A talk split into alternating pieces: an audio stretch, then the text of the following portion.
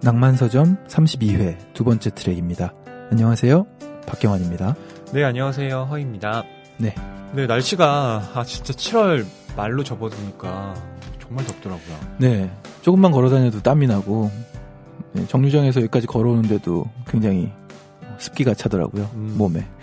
저는 집에서 주로 작업을 하는데, 음, 음, 제 방에 작은 에어컨이 하나 있긴 해요. 음. 그런데 이 전기 값이 무서워가지고 전기세가 음. 이렇게 공포를 저한테 주는 거예요. 그래서 잘 못 키고 선풍기로만 요즘 버티고 있거든요. 저는 그래도 겨울철 보일러비보다는 여름철 전기세가 낫지 않나 싶은 생각에 아, 그냥 뭐, 예. 편안하게 음. 쓰긴 하는데, 아직 안 받아봐서 모르겠습니다. 이사 가고 나서 전기세를 못 받아봤어요. 아, 두렵긴 합니다. 선풍기가 음. 터지려고 그러더라고요. 이렇게 뒤에 이렇게 팬을 만져봤는데. 선풍기 때문에 더 더운 거 아니에요? 어, 그런 것 같아요. 방이 이렇게 약간 한증막 비슷하게 음. 숨이 턱 막히게. 그러니까 음. 작은 방인데 그 음. 안에서 이제 컴퓨터가 돌아가고 그리고 형광등이 이렇게 형광등 열기가 의외로 음. 뜨겁더라고요. 음, 음. 자, 그리고, 어, 공모전, 낭만서점 공모전이 이제 한참 모집 중입니다. 음. 7월 31일까지 여러분들이 보내주시는 작품들 저희가 선별을 할 텐데, 그 남자는 거기 서 있었다라는 문장에 이어지는 어, 단편을 써주시는 거죠. 단편 소설까지는 아니고 음. 어, 뭐 짧은 음, 이야기죠. 이야기. 네. 지금 뭐 여러분들이 응모를 해주셨는데 어, 이런 문의들이 있다 그래요. 메일을 보냈는데 음. 수신 확인이 되지 않았다. 음. 그거는 어, 7월 31일까지 까보지 않고 가- 잘 간직하고 있다가 한 번에 예. 수신 확인을 하려고 한다는 예, PD님의 공지가 있습니다. 네. 그러니까 휴가를 피디님이 다녀오시기도 했고요.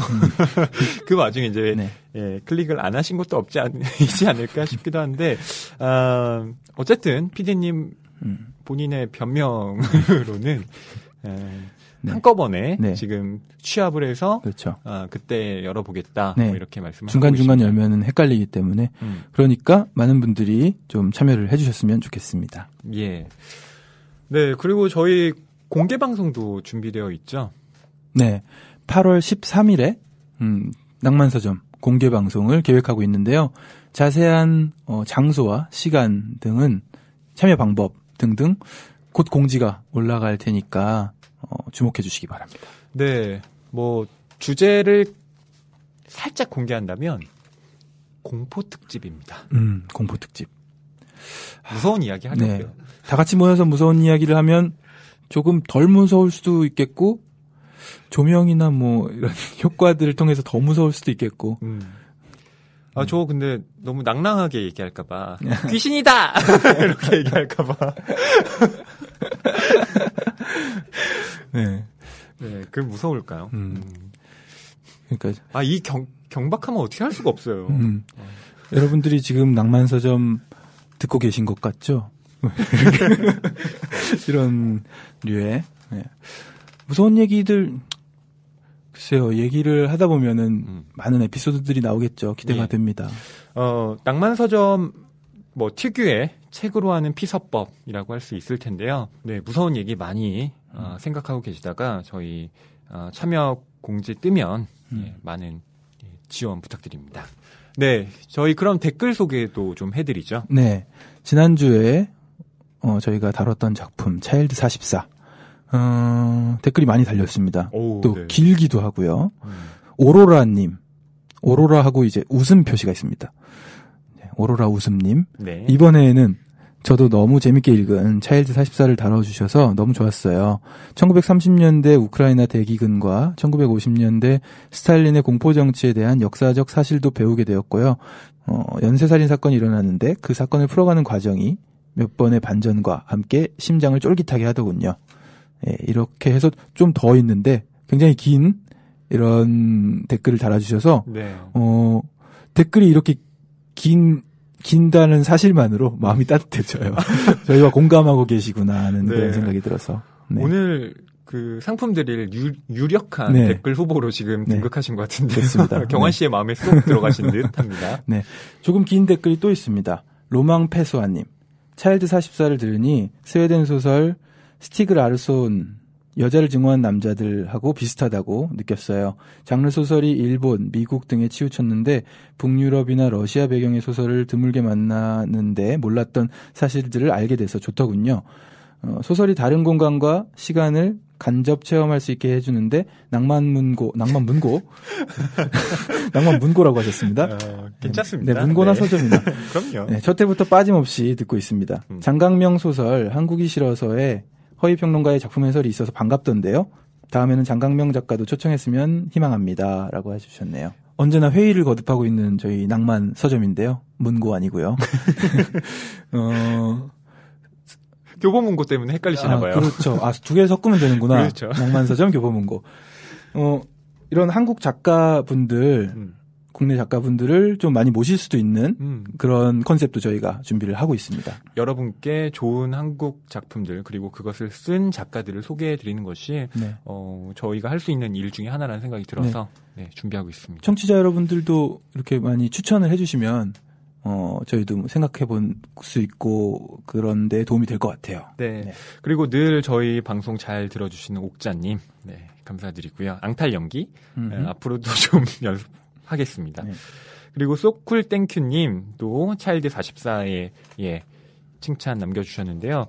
어, 댓글 남겨주신 분들 중에 한 분 선정해서 책 선물 드려야죠. 네. 네. 어느 분들일까요? 네, 아까도 저희가 어 이야기했듯이 사실은 이 오로라님과 로망 페소아님 두 분 다 좀 긴 자신의 감상을 남겨주셨지만 어 낭만 문고 때문에 아무래도 예, 경환 씨가 좀 엄격한 것 같아요. 예, 보수적이라니까. 저 요번에 잘 각인시키시고 낭만 서점이라는 거 교보문고 낭만 서점 생각을 잘 해주시고 네. 이번에는 그런 의미에서 오로라님께 예. 선물 드리도록 하겠습니다. 네, 오로라님, 저희 PD님 메일 주소로 음, 주소와 연락처 남겨주시면 책 선물 드리겠습니다. 책이 가득한 그리고 소설을 사랑하는 책방 이곳은 낭만 서점입니다.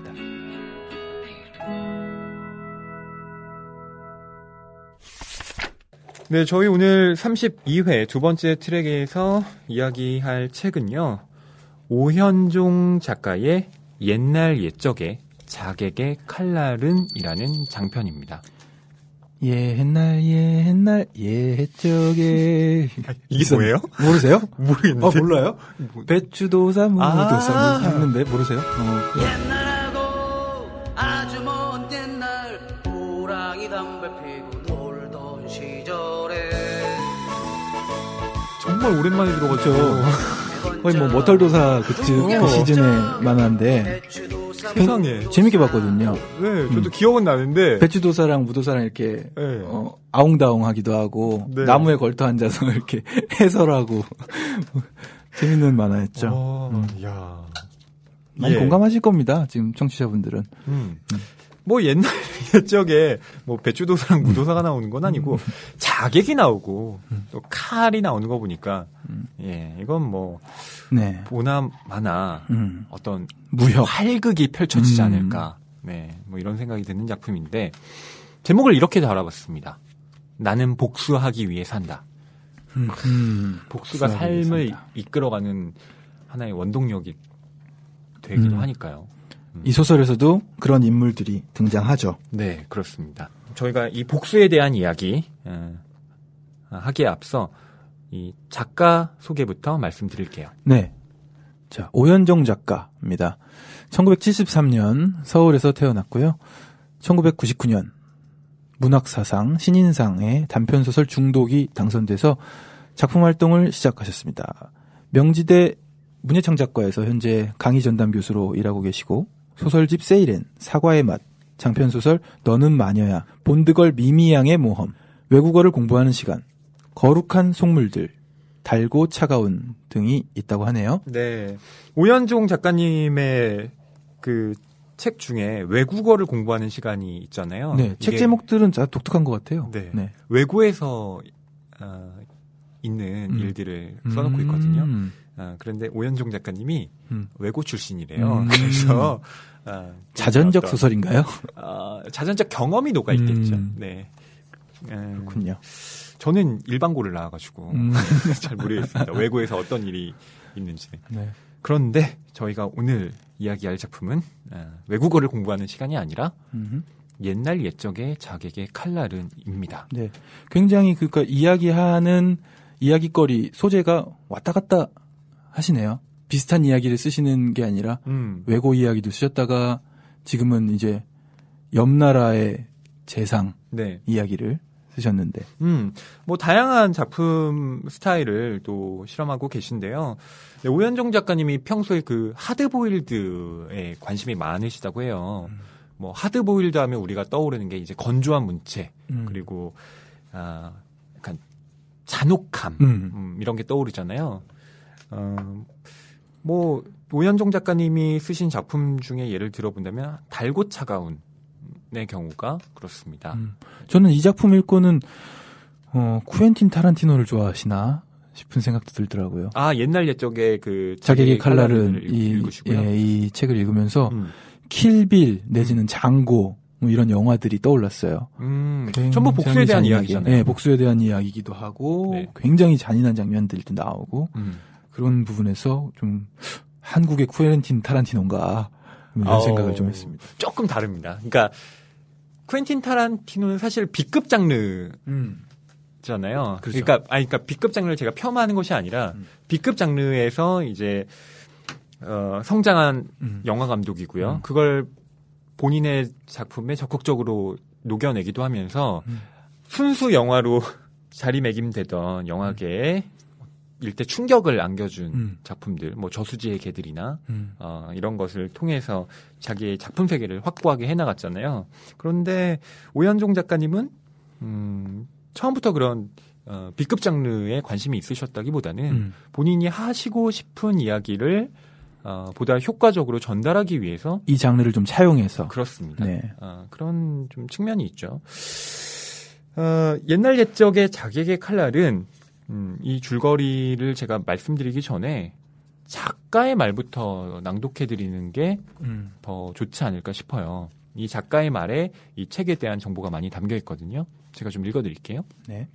이 책은 지금까지 내가 듣고 읽어온 수많은 이야기와 함께 사마천의 역사서 사기의 일부 빚지고 있다.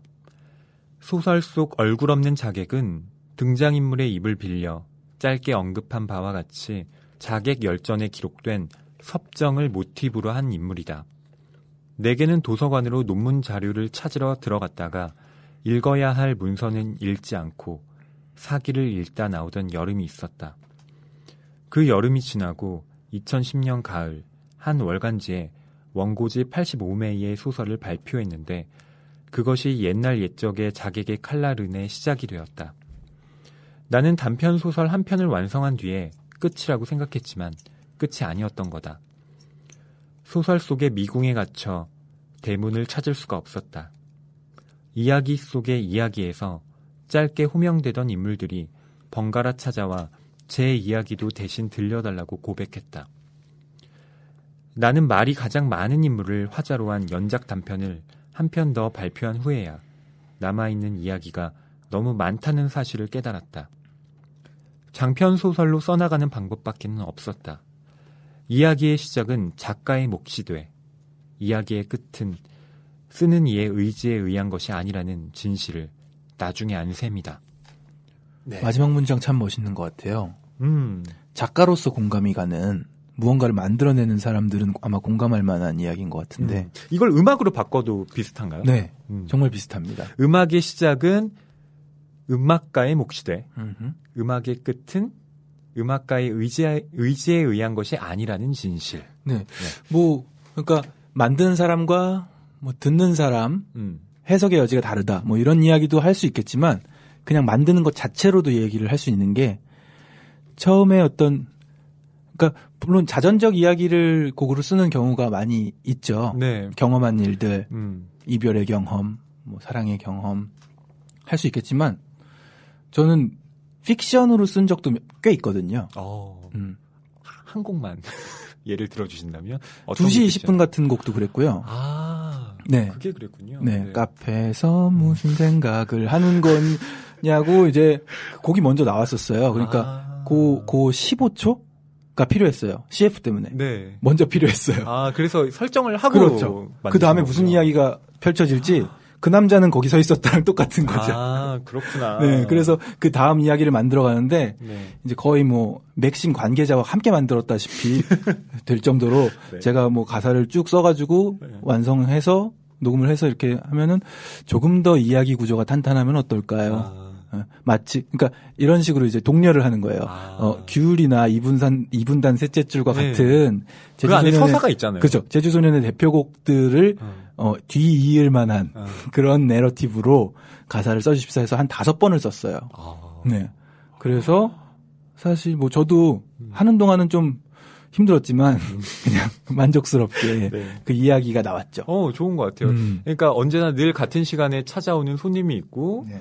그 손님을 기다리는 어, 카페의 네. 직원. 그렇죠.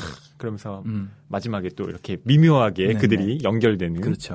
이거 그 장면들. 로만 같은 거 아니기도 한가요? 로망이죠. 네. 네. 제가 뭐 커피 타드린 적은 있긴 있습니다. 제가 보드게임 카페에서 알바를 해가지고 아, 그때 뭐 약간의 경험이 들어가긴 했네요. 아. 그렇지만 그냥 카페에서는 해본 적이 없었어. 어, 혹시 뭐 계속 단골로 찾아오는 여자 손님이 있었다든가 뭐 그런 아니요, 그때 그렇진 않았는데 예. 같이 일하는 그냥 여학생이 있어서 굉장히 재밌게 음. 게임을 했어요. 아, 보드 손님이. 없었어. 둘이서 알바생끼리. 예, 알바생끼리 게임했어요. 왜냐면 게임도 익혀야 되거든요. 아, 그렇죠. 그때 네. 한창 보드 게임 카페 유행할 때 게임 뭐, 룰을 네. 알려줘야 되거든요. 네. 저는 대학 다닐 때 주로 거의 카페에서 일을 했거든요. 음. 신촌에서 일을 했는데요. 그 카페에 그렇게 여학생들이 줄을 섰다고 어, 여학생들 많이 왔습니다. 아, 저 때문이 아니고요. 훨씬 오려고. 전혀 아니에요. 카페가 예뻐가지고, 음. 예. 저희가 지금 오연종 작가님의 네. 작가의 말 낭독하다가 네네. 갑자기 카페 얘기, 알바 얘기를 했는데요. 네. 어, 이야기의 시작이 작가의 몫이 돼, 이야기의 끝이 어, 작가의 몫이 아니라는 것에 대해서 이야기를 했습니다. 네. 뭐, 어쨌든, 돌고 돌아서 다시 돌아왔는데요. 네. 어, 원래 단편으로 하나 발표했는데 아 그것만으로는 부족하다라고 음. 해서 연작. 그 다음에 아 이것도 부족하네 장편까지 온 아, 이 소설이 옛날 옛적의 자객의 칼날인데요. 음, 줄거리를 좀 말씀드릴게요. 네, 이 소설은 액자 구성의 형식을 따르고 있습니다. 어, 먼저 액자 바깥부터 말씀을 드리면요. 아, 책에서 복수에 관한 문장을 모으면서 이 복수를 갈망하는 어떤 사내한테 그와 비슷하게 복수를 위해 사는 여자 정이라는 어, 인물이 찾아와서 한 가지 일화를 들려줍니다. 그 일화가 바로 액자안에 해당하는 내용인데요. 한마디로 요약하면 극악 무도한 재상을 죽이려는 자객의 이야기입니다. 음, 구체적인 내용은 조금 있다가 경환 씨와 제가 낭독을 통해서 어, 여러분께 전달해 드리겠습니다.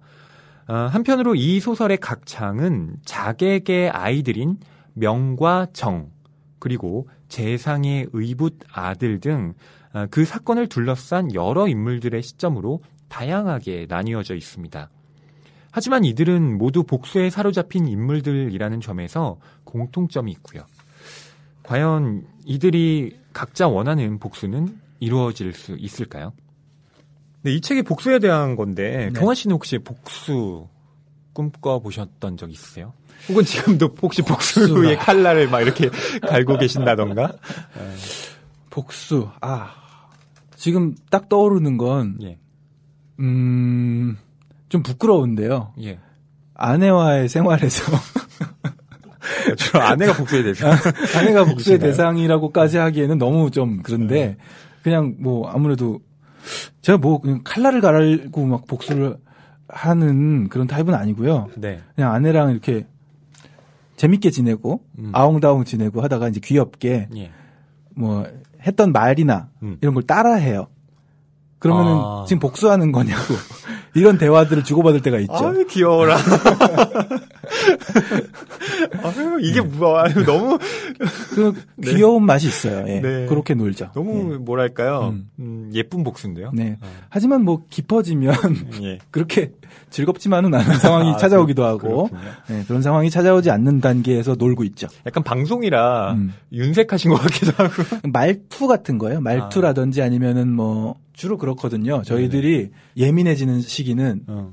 같이 음악 작업할 때가 아, 주로 그런데 그렇겠네요. 제가 이제 뭐 어떤 곡에 건반 연주를 맡겼는데 네. 자꾸 자꾸 치고 아 다시 다시 뭐 이렇게 해서 어 뭐 그럴 때 그럴 때 치밀어 오른 저의 감정을 저의 감정을 이제 숨기고 있다가 아. 어, 다른 기회로 아. 약간의 복수를 하는 음, 그러면 안 된다는 아. 것을 일깨워주는 왜 복수를 하느냐 뭐 이러면서 대화가 오가는 거죠. 아. 네. 그렇죠. 감정이 그렇게 하면 네. 상하죠. 아무리 어? 음. 그내 부인이지만 네네. 그래도 어쨌든 일로서 이렇게 할 네. 때 그렇죠. 물론 받아들일 수 있는 부분도 있지만 네. 사실 받아들인다 그래서 감정이 안 상하는 건 아니잖아요. 음, 음. 네, 그게 표출이 어, 될수 네. 있죠. 음. 그러니까 일과 사랑, 네. 일과 가정생활 아. 동시에 이루어지니까 아, 어, 애매모호한 영역이 생기는데 음. 잘 극복하면서 살고 있습니다. 그 복수라는 건 그러니까 복수심은 왜 생길까를 음. 생각해 보면 그런 것 같더라고요. 어, 상대방이 나에게 씻을 수 없는 어떤 치욕을 안겨줬을 때, 음. 그러니까 그 부끄러운 마음을 들게 했을 때 저 대상에게 나도 똑같은 감정을 느끼게 하고 싶다 라는 음. 마음이 생기는 것 음. 같아요. 그게 어, 어떤 나의 전투력을 불태우고 그것으로 인해서 내가 복수의 화신처럼 이 살아가게 되는 거죠. 음. 그러니까 그 복수의 그 양면이라는 것이 한편으로는 그거 그 감정이 나를 갉아먹기도 하지만 나를 살아가게 만드는 힘이 된다는 점에서 음, 이 복수가 어, 무조건 뭐 나쁘다 음. 혹은 좋다 이렇게 판단할 수 없는 음. 예, 것 같더라고요. 그리고 이 작품을 쭉 읽으면서도 과연 나는 누구 때문에 복수를 위해 칼날을 갈고 있는가 하는 이 음. 주인공 명인가요? 네. 남자의 어, 그런 독백들도 있잖아요. 음. 생각을 하면서 부모님 때문인가? 동생 때문인가? 그렇죠. 어, 그것도 아니라면 뭔가? 이런 생각들을 하는 장면들이 많이 나오는 것 같아요. 네.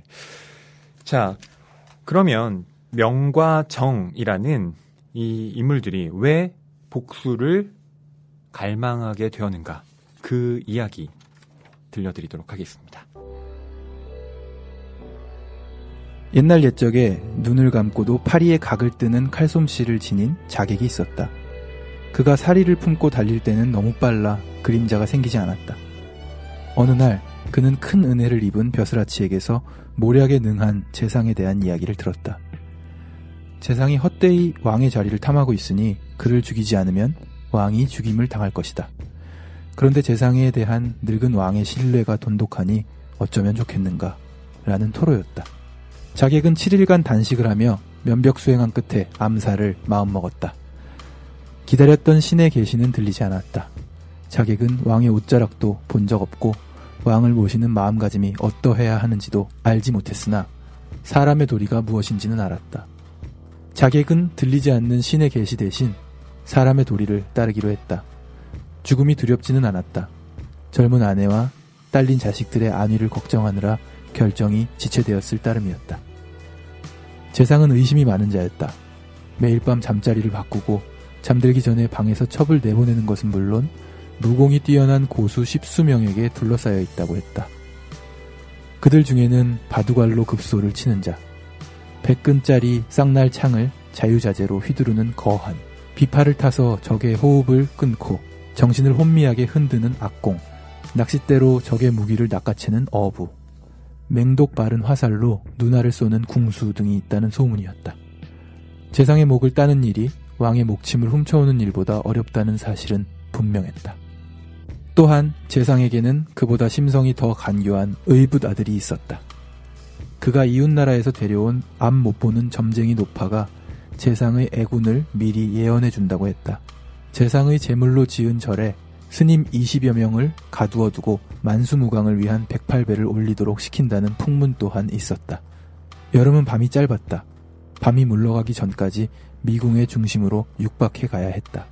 자객은 제 이름도 쓸 줄 몰랐으나 몸을 공중에 터럭만큼 가벼이 띄울 줄은 알았기에 겹겹이 둘러싸인 돌담을 넘고 넘고 또 넘었다. 담은 의심을 갑옷같이 껴입은 재상의 밤을 단단히 옥죄었지만 자객은 미궁의 담을 넘었다. 빨리 나는 새처럼 살수의 팔과 다리와 칼이 한 몸으로 간결하게 움직였다. 누군가의 목숨을 빼앗기 위해 전진하는 자에게 머뭇거림은 허락되지 않았다.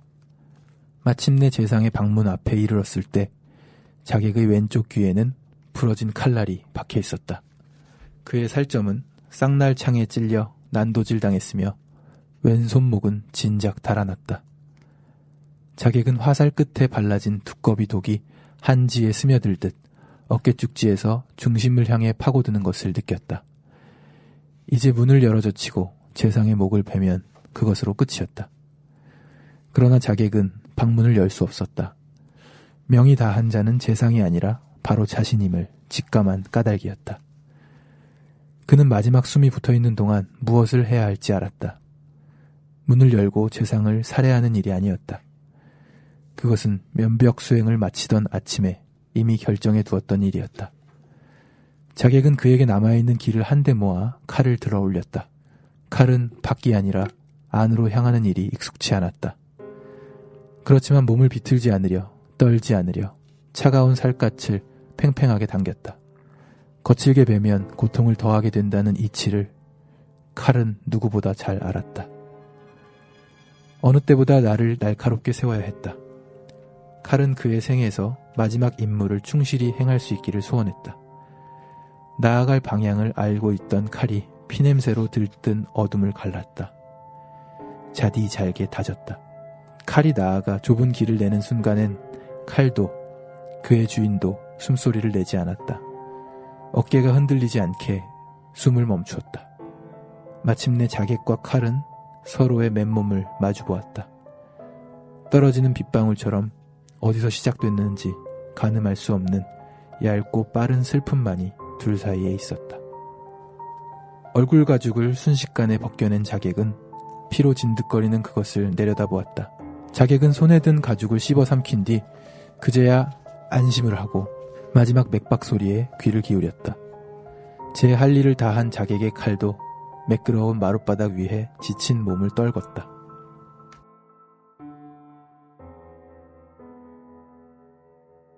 재상의 의붓아들은 얼굴 없는 시체의 옷을 벗겨 거적 위에 올려놓았고 혓바닥부터 발가락 사이까지 뒤졌으나 살수의 이름을 알 수 없었다. 이름을 알려준 건 눈, 코, 입이 달아난 시체가 아니었다. 그에게 암살을 청한 벼슬아치였다. 벼슬아치는 애초에 자객의 암살이 성공하리라 기대하지 않았다. 아니, 암살이 실패하기를 바랐다. 자객은 오직 실패하기 위해, 죽기 위해 보내진 운명이었다. 자객의 집 안에는 부엌에서 연근을 조리던 자객의 아내밖에 없었다.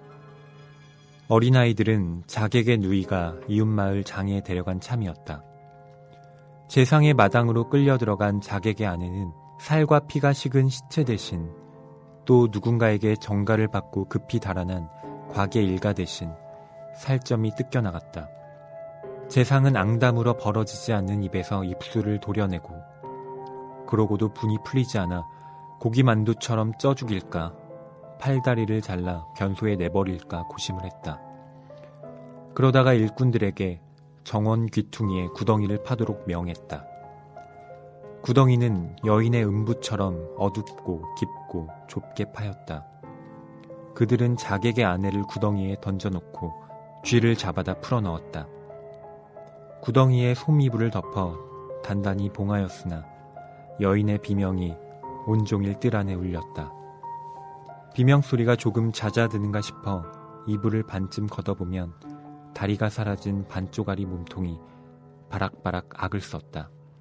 다시 이불을 덮어 가장자리를 돌로 눌러놓았다 걷어보면 동그란 머리통이 구덩이 안에서 콩콩콩 뛰어댔다. 귀기 어린 비명을 지르며 펄떡거렸다. 이윽고 동이 틀 무렵 구덩이에서 터져나오던 악에 바친 소리가 뚝 그쳤다.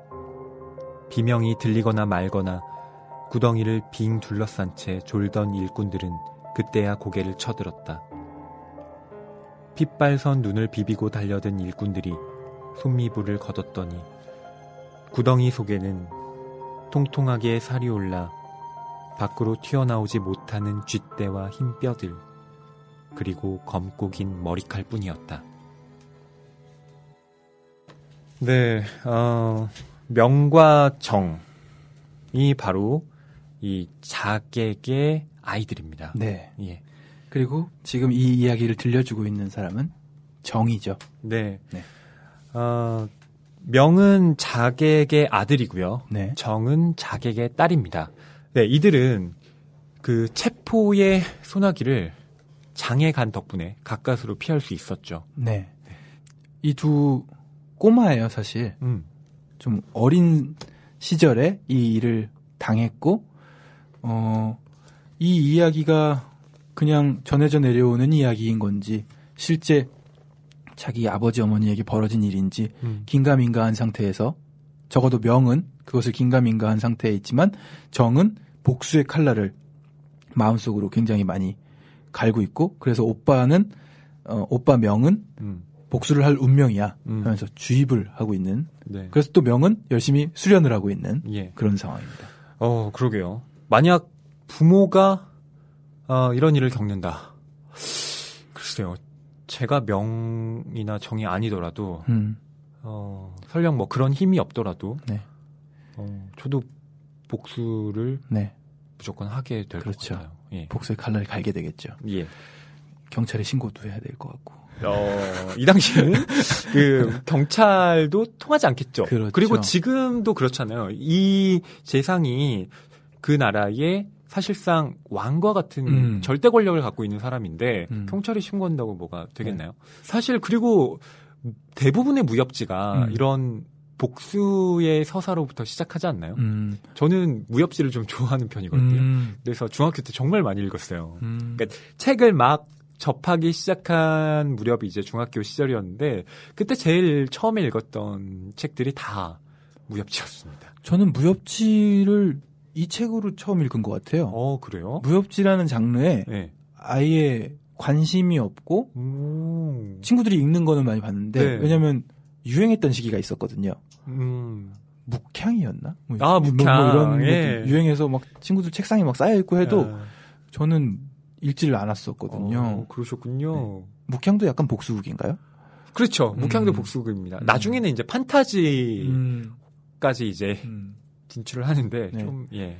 그 제주소년을 함께하는 상봉군의 집에 갔을 때 늘 쌓여 있었던 기억이 나고 지금도 가면 퇴마록이 그렇게 있어요. 아 테마로 네. 저도 좋아하는 네. 작품입니다. 아무튼 저는 전혀 예. 이런 장면이 나올 거라고 상상하지 못하고 음. 책을 읽어 나갔기 때문에 음. 저에게는 예.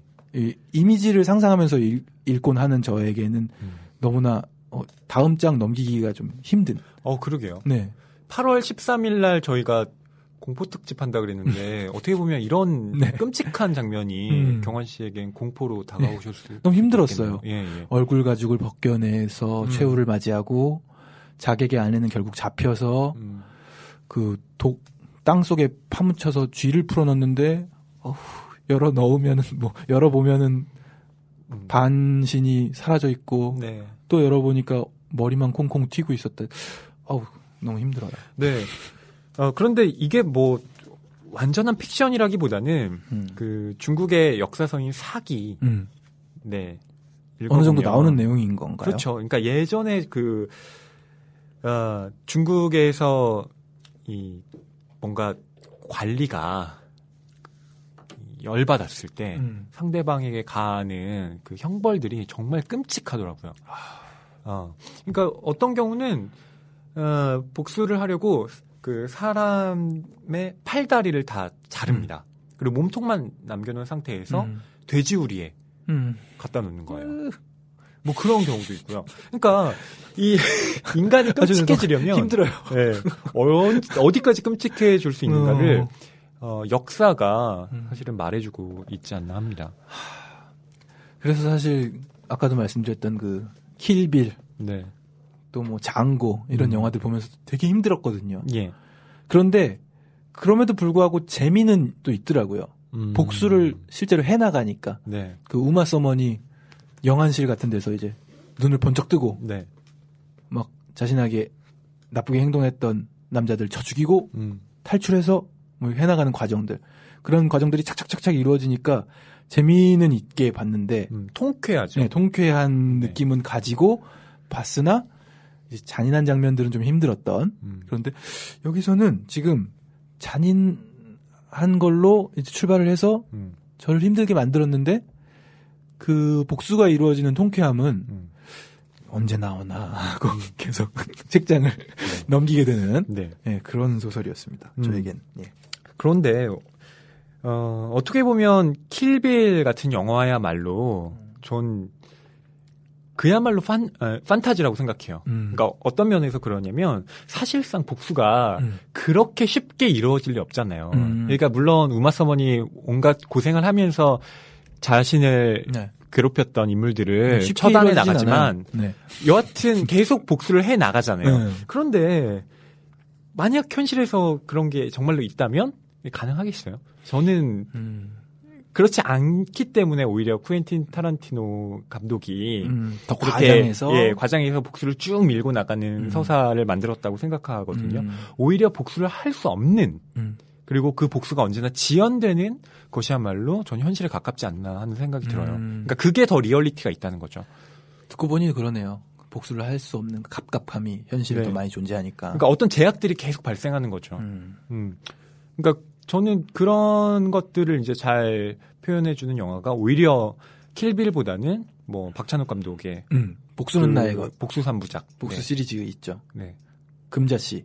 네. 올드보이가 두 번째였나요? 네. 음. 원래 복수는 나의 것, 그리고 올드보이, 그다음에 친절한 금자 씨까지 네. 이렇게 3부작을 이루어지는데 그런 작품이 훨씬 더 어떤 음. 복수의 이면들을 네. 잘 다루고 있지 않나 싶어요. 음흠. 정이 이런 얘기를 합니다. 삶을 되돌려 받고 싶지만 돌려 받을 수 없는 자. 복수는 그런 자들을 위한 것이다.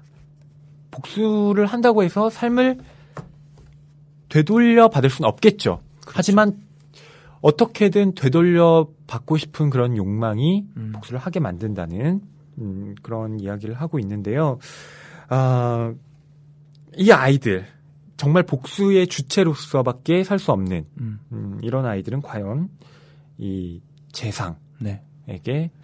어, 부모의 원수를 갚을 수 있을지 네. 네. 갚을 수 있을 거라고 생각하세요?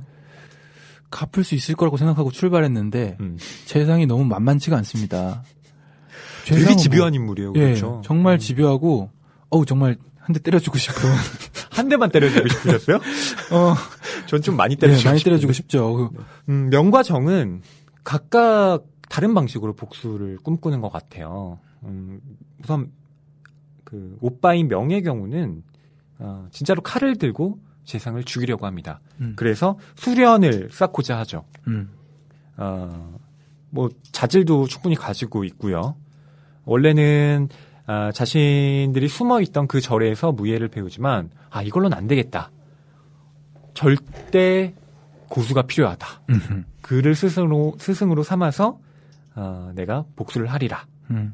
이렇게 하고 떠나는데요. 음, 그 스승과 만나서 네, 심부름만 하잖아요, 거의. 그렇죠. 원래 뭐 이렇게 뭔가 얻으려면 네. 셰프 되려면 그렇죠. 3년 동안 설거지 해야 되고 뭐 이런 네, 거잖아요. 소림사에서 청소만 하고 뭐 그렇죠. 그런 거죠. 그런 과정을 거칩니다. 음. 반면에 이 동생인 정은 이야기에 들린 아이라는 표현이 나와요. 음. 음. 그러니까 칼에 들린 아이가 음. 오빠인 명이라면 이야기에 들린 아이가 정인데 음. 이이 들리다가 그러니까 귀신 들리다 뭐 이런 그렇습니다. 씌어, 씌었다 뭐 이런 음. 건데요. 어, 뭐 이런 구절이 나와요. 정은 복수나 인과응보를 담은 이야기라면 무엇이든 가리지 않았다. 오래 삭은 이야기 위에 새로운 이야기가 더 씌워졌다. 이야기와 이야기가 구분가지 않아도 상관없다고 정은 말했다. 모든 이야기는 한 길로 흐르기 때문이라고 했다. 네, 음. 이렇게 어, 나오는데 네. 그러니까 정은 칼이 아니라 이야기를 통해서 복수를 음. 하려는 인물입니다. 음. 그러니까 이야기하기로서의 복수인데요.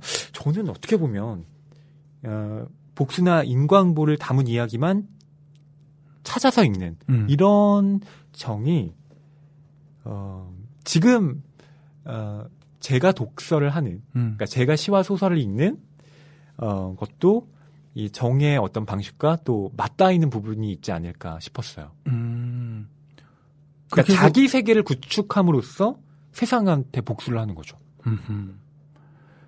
그렇지만 정은 또 오빠에게 복수를 종용하기도 하잖아요. 그렇죠. 그러니까 환상 속 환상에서 복수를 꿈꾸지만 동시에 현실 속에서 복수를 이루는 사람은 이제 오빠가 되어야 하니까 음. 떠미는 건데요. 음.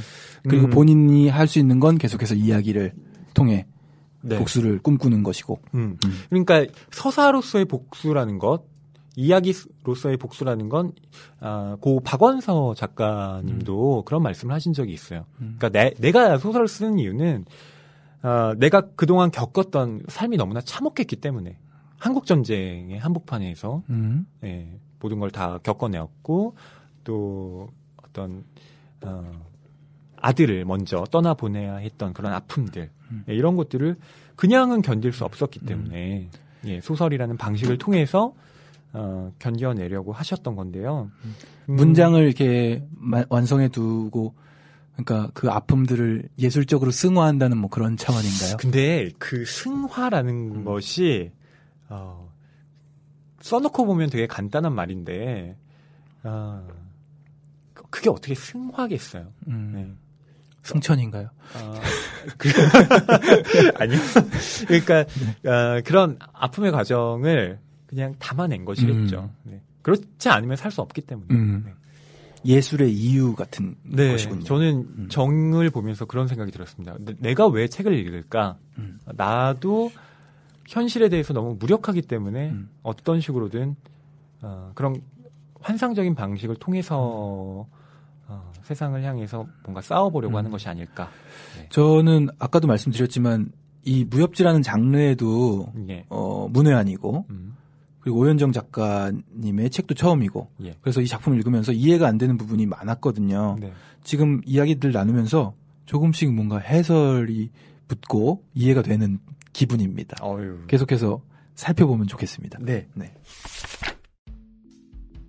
네. 이 옛날 옛적의 자기계 칼날들 보면 앞에 나비로 표지가 음. 어, 그려져 있습니다. 네, 나비들이 여러 마리가 있고요. 한 스무 마리 정도가 크고 작은 나비들이 음, 예뻐요. 네. 붉은색, 파란색, 음. 어, 그리고 약간 황색에 가까운 음. 네, 나비들이 네. 조- 이렇게- 색깔 종류는 세 종류 정도 되네요. 그리고 음, 칼을 휘두른 것 같은 네. 이 휘두른 자국들이 있습니다. 예. 음. 어, 표지 이 그림은 서공임 작가의 어, 5월이 왔다. 겨울은 끝났다. 음. 나오너라. 라는 작품이라고 합니다. 그러니까 이 표지 그림도 예술 작품이네요. 음. 음, 그냥 디자인이 아니고. 그러니까 요즘에는 그 한국 작품들의 경우에 동시대 작가들의 작품을 그 화가들의 음. 작품을 이 표지로 쓰는 경우가 음. 어, 꽤 자주 있습니다. 음. 뭐 5월이 왔다, 겨울은 끝났다, 나오너라. 나비한테 하는 말인 것 같은데 봄이 왔으니까 나와서 날아다녀라. 뭐 이 작품의 이 소설 작품 음. 옛날 옛적의 자객의 칼날은 음. 의 표지로서 음. 괜시리 해석을 좀 해보자면은 음.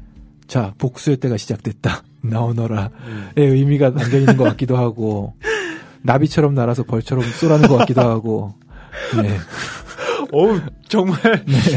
깜짝 놀랐습니다. 순간적으로- 어, 그런 게 가능하다니 네, 요 그런 그런 해석이 가능하군요. 네. 예. 오, 저는 어떤 생각이 떠올랐냐면 호접지몽 음. 떠올랐어요. 아 네. 그건 또 제가 전혀 생각하지 못한 아 그러네요 아, 그러니까 음. 이런 복수의 이야기들이 한낱 꿈과 같을 음. 수 있다. 그리고 어떤 것이 꿈이고 어떤 것이 진짜인지 음. 현실인지 음. 구분할 수 없는 어, 장자지몽이라고 하- 얘기를 하기도 하고요. 네. 꿈에서 나비가 되어서 날아다녔는데 음, 내가 깨보니 나비인지? 그게 내가 나비인지 네, 음. 나비가 나비가 난지 음. 모르는 그런 그 어, 중첩의 서사를 네. 어, 이렇게 표현한 것은 아닌지 싶습니다. 재상은 아침밥을 들면서 혼자 속으로 잠자리를 정했다. 저녁상을 물리면서는 마음을 바꾸었다. 아침에 정해놓았던 방에 그대로 자리를 까는 일은 위험하다고 생각했다. 베개 놓을 방을 아는 사람이 저 혼자라도 그랬다. 제가 하는 일이라면 귀신도 능히 알리라고 믿었다. 아침에 잠들 방향을 점 찍어 두었다가 소뚜껑을 바꿔 덮듯 순식간에 바꾸어야 귀신을 속일 수 있으리라 재상은 믿었다. 그러나 그런 믿음은 매번 헛되었다. 저승 문턱까지 갔다가 목소리와 그림자를 볼모로 잡히고 돌아 나온 귀신들은 어리석지 않았다. 속지 않았다. 귀신들은 사지가 썩은 뒤로도 완전히 사라지지 않은 질긴 자들이었다. 뼈 부스러기처럼 술 찌꺼기처럼 남은 복수심을 되새김질하여 연명하는 것들이었다. 그들은 삶과 죽음을 두루 경험한 만큼 노예했다. 귀신이 이불 밖으로 드러난 맨발을 더듬을까봐 재상은 한여름에도 혼이불을 발끝까지 꼭꼭 뒤집어 썼다. 땀을 뻘뻘 흘렸다. 이불 바깥으로 발가락이 나와서는 안 되었다. 재상은 귀신에게 발을 베어 먹히지 않으려 이불을 뒤집어 썼지만 본의 아니게 그것이 귀신들을 불러들였다. 이불 밑에 납작 숨으면 숨을수록 땀이 났고 땀 냄새가 악귀들을 불렀다. 재상은 진땀을 흘리다 정강이마저 씹어먹히고 나서야 꿈 바깥으로 빠져나왔다. 발에 쥐가 나 꿈에서 헤엄쳐 나올 때마다 허우적거렸다. 눈을 뜨고 나도 어둠이 참나무 뿌리처럼 길고 질기게 남아 있었다. 해가 어둠을 베어먹고 박차오르도록 재상은 이불을 젖히지 못했다. 이불 밑으로 무릎을 만지며 제가 떨어뜨린 머리카락 수마저 아는 귀신들을 증오했다. 숨도 안 붙은 망령들을 막아서지 못한 무사들을 힐난하고 제 눈동자에 핏발이 서기 시작할 때에야 단잠에서 깨어날 자들을 질투하고 아무것도 한 일 없는 주제에 손에 피를 묻히지 않았다는 이유만으로 극락 가길 소망하는 자들을 비웃었다. 악귀의 두 눈을 파 잡아먹었다는 종규를 그려 방마다 붙였건만 귀신을 쫓지 못하는 것은 성심을 다하지 않은 화공 탓이라며 이를 갈았다. 화공은 진작 붉은 물감에 코와 입이 막혀 죽었지만 죽은 자라고 용서될 일은 아니었다.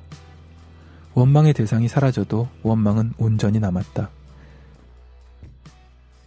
네, 재상이 이렇게 무시무시한 권력을 갖고 있는 재상이 네. 그리고 남들을 서슴없이 죽였던 그 재상이 음. 꿈에서 귀신들한테 고통을 받고 있습니다. 무릎까지 귀신들한테 갉아먹히고요. 음. 그래서 그 공포에 떨면서 아침에는 이 방에서 자야지라고 생각했던 자신의 생각을 뒤집어서 음. 갑자기 저, 저쪽 방 가서 자는. 음. 귀신들이 못 찾아올 때. 그러면 그 귀신들이 못 올까봐 음. 못올 줄 알고. 하지만 귀신들은 늘 찾아오고 음. 재상은 그래서 잠도 못 잡니다. 음. 남들 단잠 자는 걸 질투해요. 네. 그리고 자는데 왜 못 막았냐고 자기 보초수는 무사들을 음. 힐난하고 네. 엄한 사람 괜히 그렇게 하고 또 뭐 부적 같은 걸 만들어준 화공이 있었나 봐요. 음. 그 화공도 죽였어요 지금. 그렇죠. 부적을 그렸는데 귀신들을 못 예, 막아주니까. 약발이 안 받는다고. 네. 참 이상한 재상입니다. 어, 저는 이 재상의 이 모습을 보면서 결국 귀신이라는 게 진짜 있을까? 음. 어, 저는 물론 뭐 있을 수도 있다고 생각하지만 사실 재상이 보는 그리고 자기가 다리가 뜯어 먹힌다고 생각하는 그런 귀신들은 음. 결국 무의식의 반영이라고 음. 생각해요. 그러니까 자기는 그렇지 않다고 느끼지만 실제로 어, 수많은 악행들을 저질렀을 때 음. 어, 그런 것들이 자신의 무의식에 잠재되어가고 음, 어, 그것이 어, 죄책감의 형태로든 음. 물론 자기는 죄책감이 아니라고 생각하겠지만 죄가 아니라고 생각하겠지만 어, 그 귀신의 형태로 발현되면서 자신을 갉아먹는 게 아닌가 그게 더 맞는 설명일 것 음. 같다는 생각이 들더라고요. 설명이 되네요. 재상이 저지른 악행이 음. 곧 재상을 갉아먹었다. 이 재상이 여하튼 아, 이렇게 꿈속에서 귀신들한테 다리를 베어 먹힘으로써 늘 고통을 당하고 있으니까 네. 여- 음, 재상도 그래 너도 편하게 살진 않는구나 음. 이런 생각이 들지만 저는 재상보다 좀 흥미로웠던 인물은 재상의 의부다들이에요. 네. 근데 이 재상의 의부다들은 그러니까 진짜 아들이 아니죠. 진짜 아들이 아닌데 어, 재상의 곁을 끝까지 떠나지 않습니다. 음. 나는 과거 재상이 총애했던 세 번째 첩이 데리고 들어온 사내 아이였다. 음. 세 번째 첩이 요절한 뒤로는 미궁 안에 피 섞인 사람 하나 없는 고아였다. 라고 밝히고 있습니다. 음. 음. 그러니까 왜 안 떠나요? 음. 누군가가 이렇게 재상의 의부다들한테 묻는데 음. 그 대답이 의미심장합니다. 음. 증오하기에 이곳을 떠나지 않는다. 음. 그러니까 다른 사람들이 보기에는 재상의 의부다들은 재상의 앞잡이인 거예요. 그러니까 음. 재상이 하는 모든 악행들을 실제로 행하는 사람은 그렇죠. 그의 수하인 이 의부다들입니다. 음. 그래서 막 지탄을 받는데 어, 사실 이 재상의 의부다들은 따로 꿍꿍이가 있었던 거죠. 음. 그 역시 재상을 증오하고 있었던 겁니다. 음. 그리고 재상이 지금 귀신들에게 무릎을 갉아먹히는 등등 고통당하고 있는 것들을 어, 즐기고 있고 네. 그것이 곧 복수라고 생각하고 있는 음. 의부다들의 마음입니다. 네. 재상의 의부다들은 재상을 증오하잖아요. 네. 음, 그 이유가 있죠. 재상에 첩들이 많습니다. 음, 지금 뭐 내용 중에서만도 뭐 12번째 첩까지 나오는데 네. 아홉 번째 첩도 또 중요 인물이고. 음, 근데 세 번째 첩은 자살을 했어요. 예. 네. 바로 세 번째 첩의 아들이 재상의 의부다들이고요. 자신의 어머니가 음. 그렇게 죽음을 당했다는 것. 음. 사실은 자살이지만 죽음을 당했다라고도 할 수 있죠. 네. 음. 그것은 누가 있느냐? 바로 재상에 의한 것이니까. 음. 하지만 한편으로는 그 재상의 눈밖에 나면 자신도 죽으니까 음. 겉으로는 굴종하는 척하지만 어, 속으로는 어, 재상에 대한 반감을 네. 계속 품고 있었던 그 거고요. 누구보다도 네. 이를 갈고 있는 인물이죠. 어, 앞에서 저희가 자객의 아이들인 명과 정이 어, 몸을 숨겼다고 말씀을 드렸잖아요. 네. 그래서 복수를 할 그 꿈꿀 수 있, 었던 건데 네. 그 명과 정을 도피시켜준 인물이 누구냐 하면 음. 바로 재상의 의부다들입니다. 그렇죠. 네. 그러니까 그 명과 정이라는 아이들이 계속해서 복수의 칼날을 갈 수 있도록 음, 복수로 인해서 살찌울 수 있도록 음, 재상을 계속해서 증오하는 세력을 키워나가게끔 음. 장치를 해준 네. 재상의 의부다들입니다. 예. 어, 그러니까 정말 이게 아이러니한 거죠. 음. 사실 이 재상의 의부다들로서는 이 자기가 아이들마저 음. 처단을 해야 음, 음, 자신의 안위가 확보되는 거잖아요. 음, 그런데 오히려 그가 하는 일은 명과 정을 절에 숨겨준 것뿐만 아니라 음. 미궁에서 일어나고 있는 일들을 알려주는 거죠. 예, 아홉 번째 첩에게 적도록 해서 그 이야기를 명과 정에게 전해달라고 음. 부탁까지 합니다. 네. 뭐 월간지 받아보듯이 계속 받아보는 거죠. 어, 그래. 아, 이렇게 얘기하니까 갑자기 복수가, 아, 무슨, 잡지비처럼, 어, 계속, 어, 느낌이 이상해지는데요. 음, 월간 증오 해가지고 어, 월간 징호. 그거 괜찮네요. 음, 어, 월간 계속 날라오는 거죠. 지금 재상이 어떤 상황이고 음, 어떤 악행을 또 저질렀고 음. 너희들과 관련된 에피소드들 음, 그래서 어, 재상의 아홉 번째 첩 음. 아홉 번째 첩은 또 혀가 잘렸어요. 예, 예, 이야기꾼이었던 그 아홉 번째 첩이 음. 혀가 잘리니까 이제 붓으로 예. 글을 써서 어, 이야기들을 이제 전하는 거죠. 예. 저는 이 복수는 사실 초반에는 복수심이 정말 클 수 있잖아요. 음. 그러니까 어떤 일을 제가 치욕을 당했어요. 내가 저, 저 녀석한테 복수할 거야. 라면서 복수심을 갈 때 초반에는 그 복수심이 거의 뭐 맥시멈에 가득 차 있습니다. 음. 그런데 문제는 제가 좀 이 나약한 사람이라서 그런지 몰라도 음. 이 자고 일어나면 복수심이 점점 그렇죠. 사라지는 거예요. 예. 그러니까 이 복수심을 유지해 나가는 것 자체가 음. 너무 힘들더라고요. 그럼요. 시간이 지나면 바뀌죠. 마음도 바뀌고 상황도 바뀌고. 음. 음. 그러니까 와신 상담의 고사가 음. 왜 그러했는가를 좀 그러니까 제 경우를 비춰보면서 알겠더라고요. 왜 와신 상담의 고사라는 게 그거잖아요. 음. 복수심을 끝까지 가져가려고 음. 막 쓸개를 막 핥아가면서 아우 써 써 이러지만 감- 내가 이렇게 쓴 치욕을 다시 맛보지 않으리라 음. 복수심을 키우는 거고 잊지 않으리라. 예. 왜 잠도 침대에서 편안하게 자는 것이 아니라 음. 그 뗄나무 음. 위에서 잔다고 하잖아요. 막 음. 등 베기면서 음. 아우 못 자겠어. 막 어 내가 누구 때문에 잠 못 자는 거야. 막 음. 이것을 어, 일깨우려고 그렇게 음. 어, 복수의 칼날을 가는 거잖아요. 음. 그런 거 보면 아 복수심을 유지하는 것 자체가 고행이구나 음.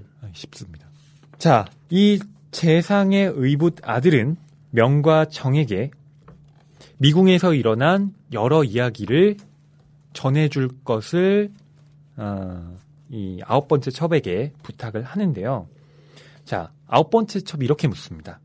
이 이야기를 듣고 나면 그 아이들은 당신을 저주하게 될 겁니다. 음. 그랬더니 의부다들이 이렇게 답하죠. 맞다. 저주받기 위해서다. 하지만 그 복수를 꿈꿈으로써 아, 그 아이들은 살아남을 수 있을 것이다. 라고요. 음. 그런데 한편으로는 자기가 자기 자신에 대해서 다시 생각을 합니다. 음. 내가 왜 이 자기가 아이들을 구한 걸까? 음.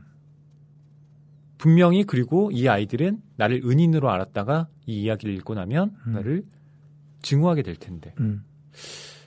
이건 내가 그 어미를 죽인 음. 죄책감 때문일까? 아니야. 아무래도 그건 아닌 것 같다. 어쩌면 나는 고독감 때문에 아이들에게 증오를 알게 하고 싶은지도 모르겠다. 음. 내가 느낀 고통을 똑같이 맛볼 수 있는 누군가가 있으면 좋겠다고 생각한다. 음. 이렇게 말을 해요. 재상을 저주하는 음. 그리고 증오하는 복수의 칼날을 가는 편에서의 자기 편. 그렇습니다.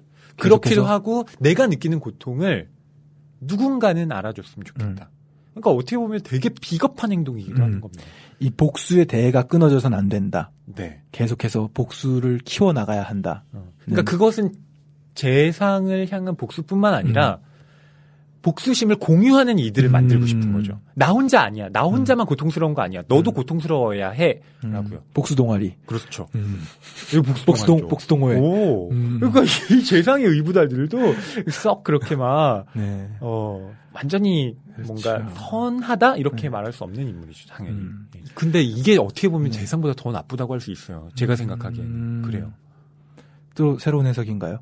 어, 새로운 해석이라기보다는 그렇지 않나요? 네. 그러니까 자, 제가 어떤 고통을 당하고 있습니다. 음. 그런데 어떤 순진한 아이들에게 얘네들을 물론 한편으로는 도와주지만 한편으로는 제가 느끼는 고통을 이 아이들에게 전가시켜 버리는 거예요. 음, 음, 자, 너희들도 이렇게 자라야 해라고요. 음, 음.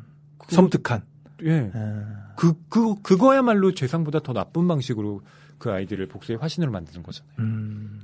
미래를 아예, 그, 복수라는 그, 뭐랄까요. 생을 갉아먹는 방식으로 음. 작동시키게 만드는 거니까요. 그 올드보이에서 유지태가 최민식을 가두어 놓은 예. 어, 그런 느낌과 좀 맞닿아 있네요. 예. 그러니까 재상이 되게 1차원적으로 반응하는 인물이라면 음. 이 재상의 의부자들은 약간 그보다 단수가 높게, 음흠. 예. 무섭다. 어, 이런 인물도 무서워요. 재상이 쓰레기라면 어. 이 인물은 어, 지능형? 지능형 어떤 예, 쓰레기네요. 아, 그렇습니다. 아, 근데 나중에 물론 뭐또 네. 다른 일들을 뭔가가 겪습니다만. 밝혀지죠. 네. 스포에 해당하는 또 내용이 있습니다. 여러분이 네. 끝까지 읽어보셔야 음. 세상의 의부다들이 또 어떤 인물, 인물이었는지. 좀 더 복잡한 인물. 예. 그리고 이 재상이 재상 의부다들이 아이들에게 이야기를 전해달라고 부탁하는 인물 그리고 이야기를 만드는 인물 음. 아홉 번째 첩에 대해서 네. 이야기를 안 할 수 없죠. 아홉 번째 첩이 꽤 많이 등장합니다. 음, 이름이 심연이에요. 심연. 예. 음. 심연이라고 하죠. 이 심연은 16살에 미궁에 들어왔다고 합니다. 그런데 이 네 번째 첩의 질투로 음. 혀가 잘렸다고 해요. 음. 질투를 한 이유는 음. 재상이 자꾸 이 아홉 번째 첩의 방에 자꾸 들어가니까 네. 재상이 거기 들어갔던 이유는 이야기를 듣기 위해서였거든요. 네. 그만큼 이야기를 맛깔나게 하는 음. 그런 인물이 재상의 아홉 번째 첩이었던 것 같습니다. 음. 이 심연은 어 꼭 그 세라자드 같은 음. 인물이에요. 그러니까 혀가 잘리지 않았을 때는 재상에게 밤마다 이 여러 가지 이야기를 들려주잖아요. 음. 그녀의 이야기를 들으면 재상은 그날 밤만은 귀신에게 다리가 먹히는 꿈을 꾸지 음. 않았다고 합니다. 음. 천일야화랑 거의 뭐 네, 똑같은 얘기네요. 그렇죠. 천일야화에서도 얘기를 들어야만 잘 수 있고 음. 그렇잖아요. 그러니까 이 이야기의 주술성 같은 게 있지 않나 음. 하는 생각이 어, 드는 대목인데요. 작가의 말이랑도 좀 맞- 맞닿아 있네요. 그렇습니다. 이야기의 힘. 음, 네. 이야기의 힘이라는 것. 이 이야기의 주술성이라는 게 저는 특히 그 고전 문학 작품을 보면 음. 느껴지는 때가 있거든요. 음. 어, 예를 들면 처용가라든가 음. 그 다음에 해가 같은 작품들 교과서에서 배운 거 기억나시죠? 네. 처용가가 그건가요? 이 고무신이 두 두 개 있더라. 아, 내 집에 돌아왔는데 네. 다리가 음. 네 개. 내 부인 말고 어. 어, 더, 더 있더라. 있더라. 음. 지금 내 부인이 맞죠, 누군가와. 예, 동침하고 있는 것인데 음.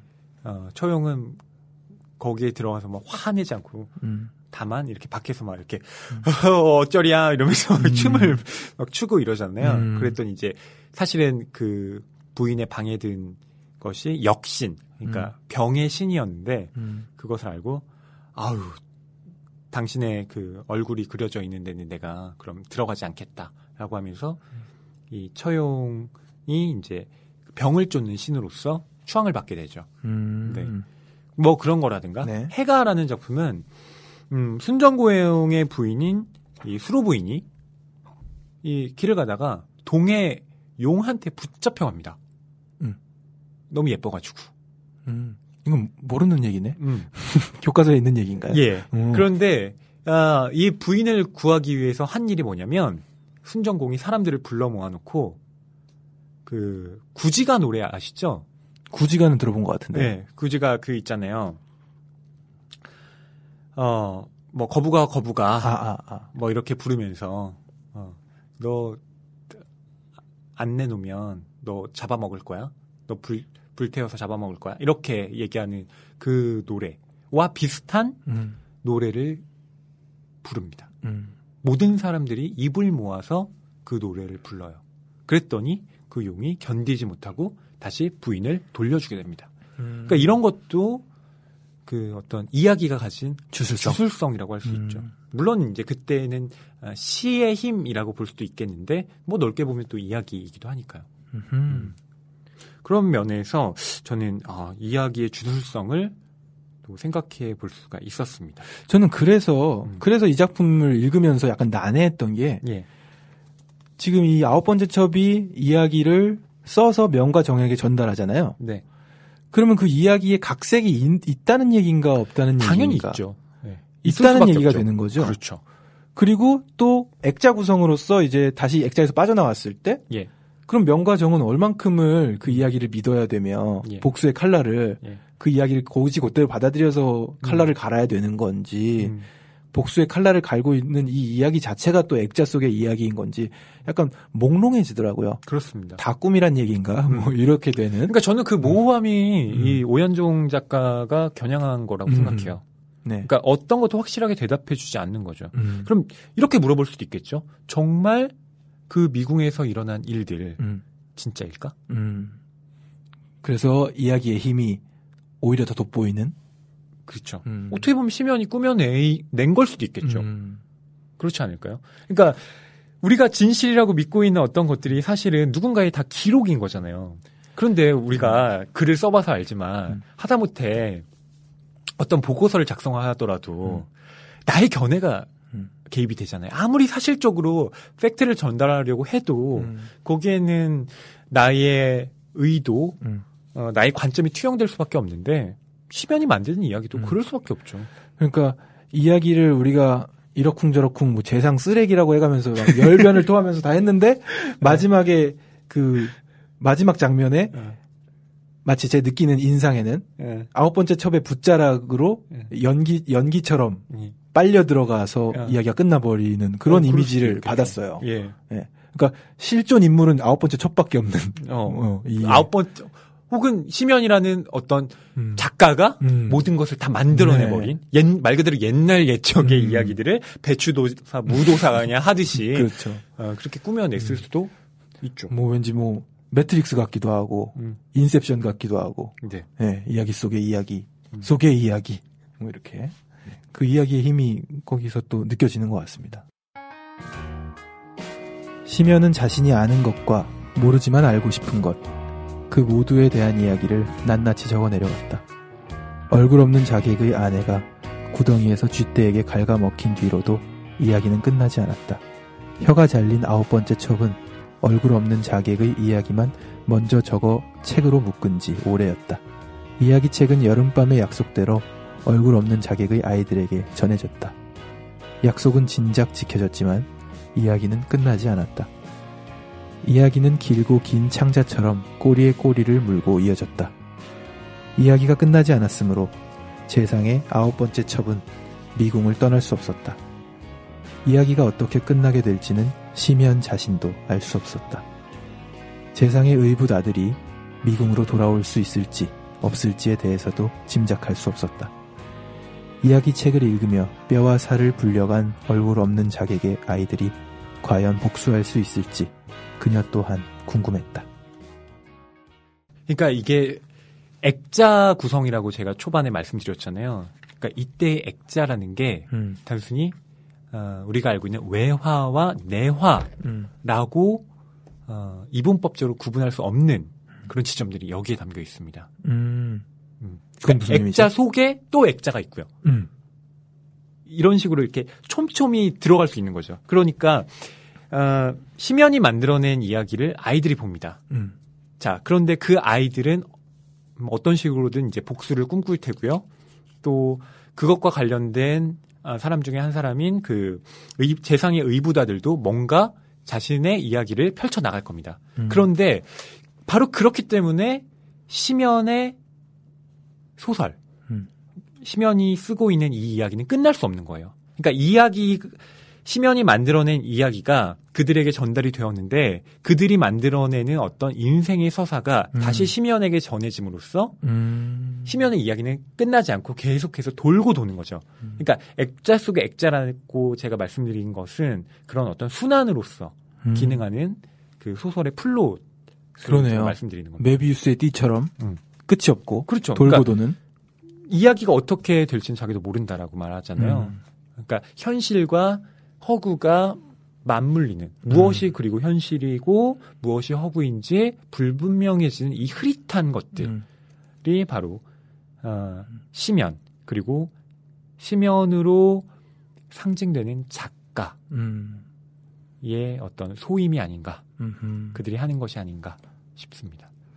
전혀 제가 어 중점을 두지 않고 읽었던 부분이 지금 네. 약간 선명해졌어요. 아 그래 네. 그런가요? 역시 평론가 아, 아니 제가 뭐 전혀 몰랐어요. 어, 어. 그런 깊은 뜻이 또 있군요. 어, 그렇게 따지면 예. 굉장히 멋스럽네요 소설이.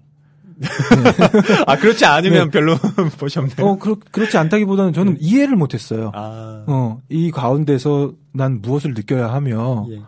어, 무협지라는 장르 자체에 내가 어 감을 모르니까 예. 아, 이 복수하고 뭐 이런 감정들을 이어나가는 거에서 내가 재미를 느꼈어야 됐나?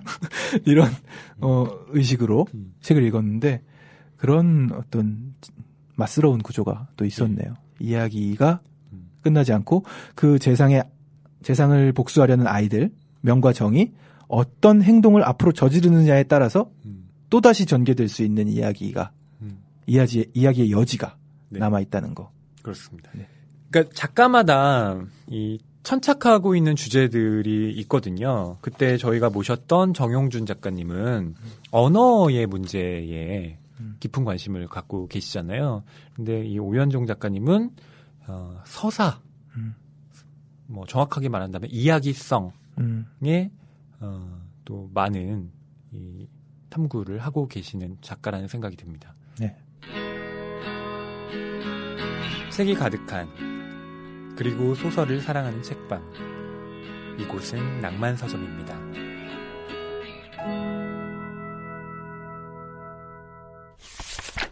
네. 경원 씨 옛날 옛적의 자기의 칼날은 네. 책 어떠셨나요? 네. 저희가 오늘 또 이 작품을 다루기 위해서 방송을 시작하기 전에 사실 많은 얘기를 나눴습니다. 예. 특히 제가 이해가 안 된다. 이것이 무슨 작품이냐. 그런데 오현정 작가, 음. 한국 작가시고 네. 또이 어딘가에서 팟캐스트를 들으실 수 있는데 어, 들으실 수 네. 있겠죠. 제가 이렇게 이해가 안 됐다고 열변을 토하기에는 음. 방송에 적합하지 않아서 어 그냥 있었습니다. 근데 방송을 다 하고 나니까 예. 이해되는 부분이 많았어요. 음. 그러니까 그만큼 좀 저에게는 어려웠지만 네. 또 방송을 통해서 해소가 된 것 같습니다. 음. 의도. 네. 뭐 이야기성 이런 얘기들이 그냥 소설만 읽었을 땐 저는 잘 이해를 못했었거든요. 어. 좀 문장이 어렵다는 생각도 들었고요.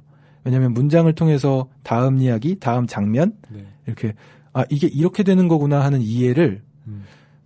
물론 제가 이해력이 그냥 떨어지는 걸 수도 있습니다. 아니에요. 예, 그- 그런데 좀 제가 빨려 들어가질 못했어요. 어. 어, 그랬는데 오늘 이 소설을 통째로 예. 조금 이해할 수 있게 해주셨습니다. 음. 허희 평론가님. 어우, 아닙니다. 예. 어, 저는 뭐 제가 이 책을 읽은 방식에 대해서 네. 예, 경원 씨와 함께 이야기를 나눈 것 뿐이고요. 음. 음, 그런 것 같아요. 그러니까 평론을 한다는 게, 음, 어, 그 작품을 이해하는 하나의 음, 시도, 음, 이해해 보려는 절망적인 몸부림은 음, 아닐까? 어, 그러니까 이 텍스트를 어떤 평론가도 완벽하게 장악할 수는 없습니다. 음, 예. 다만 어, 이 작품과 내가 만나는, 그러니까 음. 내가 공명하는 그 부분들을 어, 어떻게든 다른 사람이 납득할 만한 방식으로 말해 보려고 하는 사람이 예, 평론가가 아닌가 싶은데요. 네. 오늘 아. 아주 역할을 제대로 하신 것 같아요. 아 부끄럽습니다. 어, 좀더 잘해야 되는데 앙탈 부리고 싶네요. 네. 네. 자, 그럼 다음 작품도 소개를 해드려야 될 텐데요. 다음 작품은 다음 주에 다룰 작품 헬싱키 로카마티오 일가 이면의 사실들이라는 소설이고요. 어, 파이 이야기 Life of Pi라는 영화의 원작자로 유명한 얀 마텔의 소설입니다. 네. 첫 소설집인데요. 음, 저희는 이 중에서 표제작인 헬싱키 로카마티오 일가 이면의 사실들로 네. 어, 다음 주에 돌아오겠습니다. 네. 다음 주까지 건강하시고요. 다음 작품으로 만나 뵙도록 하겠습니다. 감사합니다.